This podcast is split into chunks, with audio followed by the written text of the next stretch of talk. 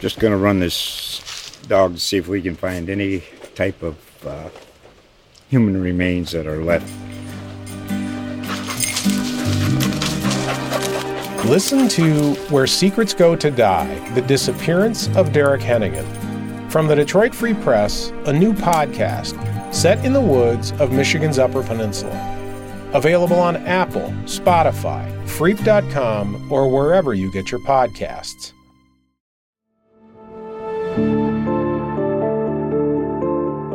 I'm Dale Denwalt. And I'm Nuria Martinez-Keel. You're listening to The Source. Thanks for joining us as we discuss the Oklahoman's most impactful stories with the reporters who wrote them. Supporters of legalizing recreational marijuana say they're being blocked from putting a state question on the November eighth general election ballot. They've asked the state Supreme Court to intervene before it's too late.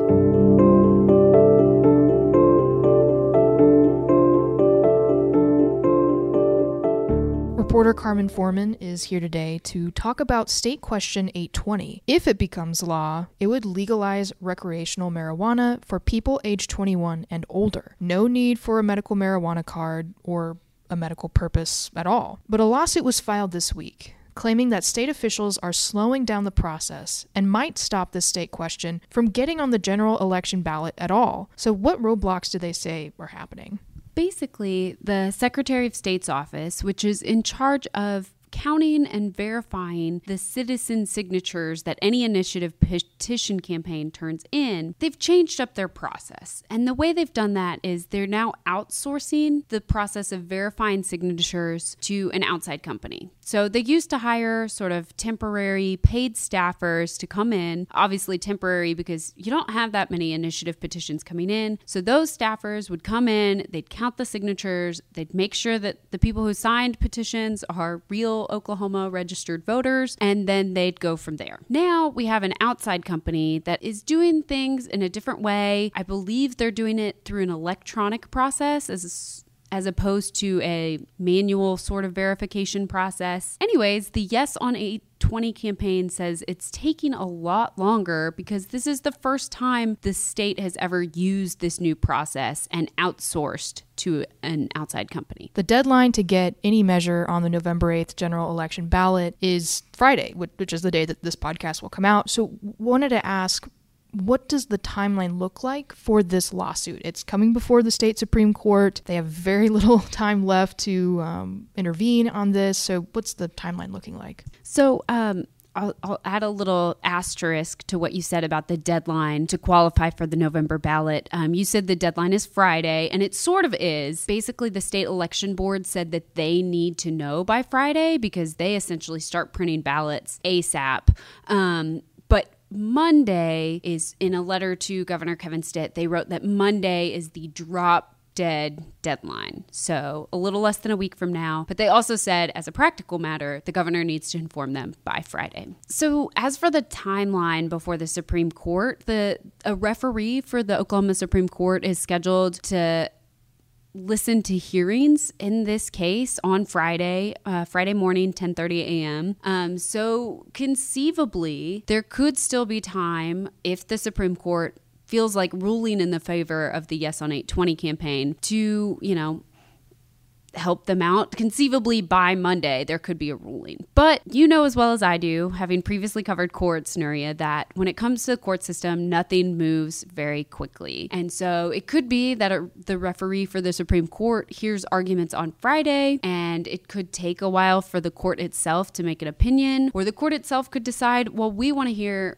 arguments as well, so we need to go off of that, all while we're getting closer to the November election. So, Carmen, your story references that there are multiple procedural steps to get any measure on a ballot. So let's say the state Supreme Court rules in favor of this lawsuit, or that the counting process wraps up in time for all of these signatures to be confirmed and verified. Is that still a guarantee that this will be on the general election ballot? So it's it's it's largely thought to be a guarantee that if and when the Secretary of State's office certifies you had the correct number of signatures, you met the threshold, that you will make it on the ballot. And the Secretary of State's office has done that at this point and said, eight twenty did collect enough signatures. But then after that, there's all these sort of procedural steps. When you first file an initiative petition, there's a ten-day challenge window in which anybody could come in and sue and say, you know,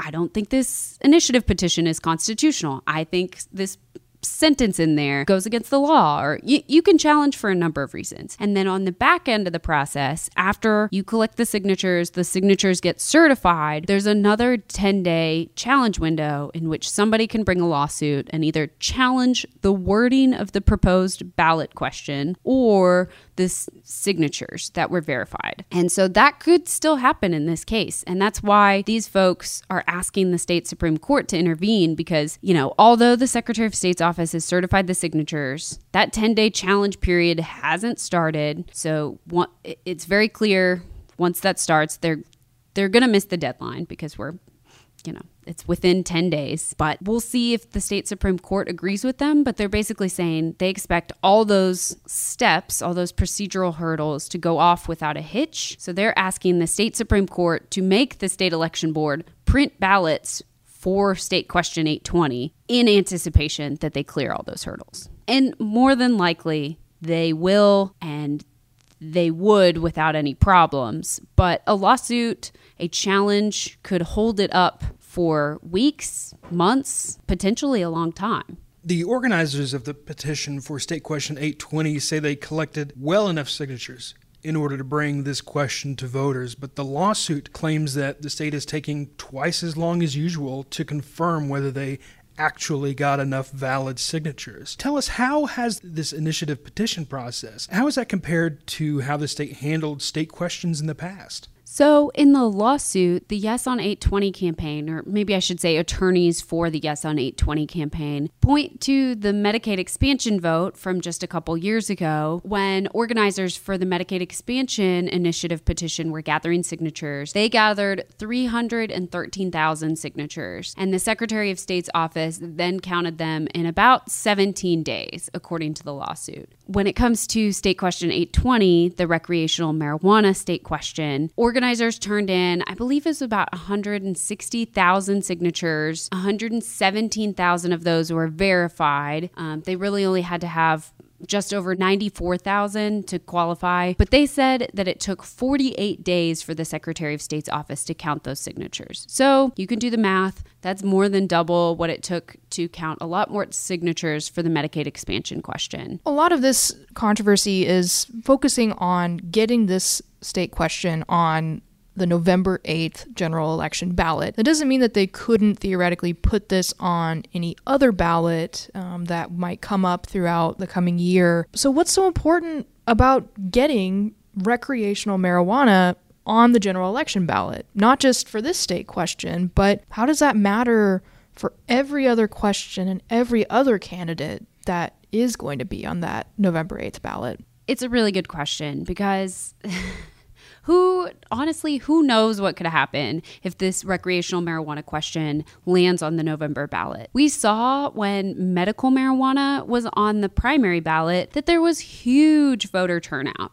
I mean, just unprecedented voter turnout. People turning out to vote for that. And then while they're in the polling booth, they happen to vote for other statewide elections or down ballot races. And so when you have a governor's race on the ballot, two U S Senate races, a whole host of down ballot races, it's hard to know, you know, what effect having recreational marijuana on the ballot could have in that election. But more than likely, it would increase voter turnout. And there's this old, you know, political wisdom, this logic, I guess, that generally Republicans do better when there is low voter turnout. Now, we are a Republican-heavy state. There are Republicans in this state that support medical cannabis and would almost certainly support recreational cannabis. So that's not to say that all the people that would turn out to vote for State Question eight twenty would be Democrats or independents or more liberal-minded folks, because you'd have conservative people who would support the question. But generally, Republicans do better when there's low voter turnout. So if we get a mass of people going to the polls to vote for this, who knows how well Republicans would do.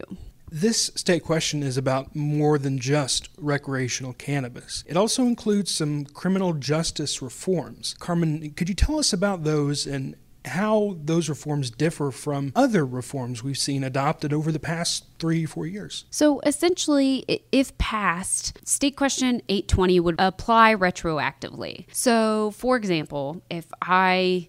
This didn't happen, but I'm just telling you as a hypothetical. Let's say five years ago, I was arrested and somebody found a joint in my car. And so I got charged with, let's say, a misdemeanor drug charge, drug possession, uh, no intent to sell or anything like that. So I get a, you know, that's on my record. It's not actually, this is a hypothetical still, but if that were on my record and State Question eight twenty passed, well, it outlines a process in which I could go to the court system and say, look, recreational marijuana is legal now, so I can have all the joints in my car that I want to within a certain amount. Of course, you know, not driving a clown car full of joints.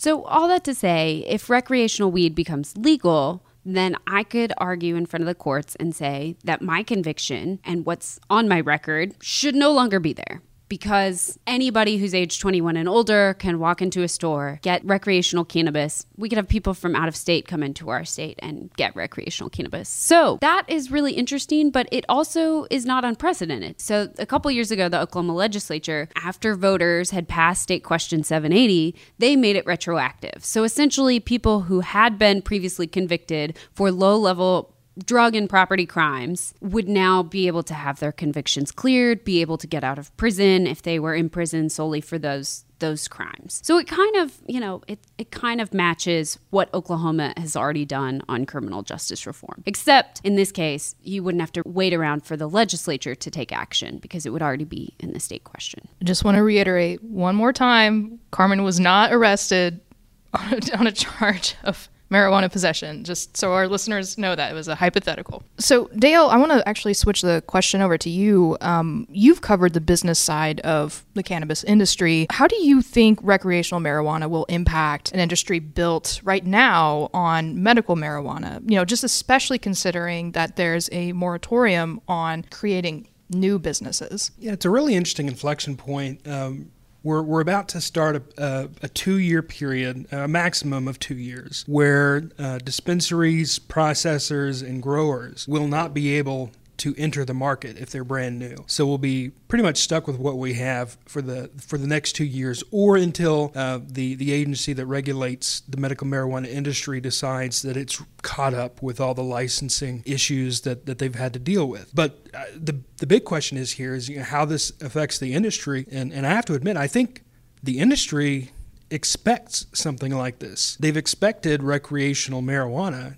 since the beginning. They, you know, they may have formed their businesses and formed their business plans based on uh, the laws that were in existence, um, the medical marijuana laws. But, you know, pretty much everyone I've talked to says that recreational will be the law someday. And companies that aren't preparing for that now by, you know, shoring up their logistics, you know, uh, putting their brand out there, not just for medical marijuana customers, but to anyone. Um, these are all laying the, the, the, the framework, the groundwork for an economy that includes recreational marijuana. I don't, I don't know if there will be any growing pains, um, but if we pass recreational marijuana, it's really going to lock in those existing businesses um, that have, you know, at least in the back of their mind, thought about what Oklahoma is going to look like if we adopt recreational. One thing I would say to that is that, you know, while Um, marijuana and cannabis-related businesses expect that they would have a lot more sales and make more money if recreational was passed, conceivably the state would be bringing in more money too, because um, the state question would include a fifteen percent excise tax on recreational marijuana sales. So people that are familiar with the industry know that medical marijuana sales are taxed at seven percent,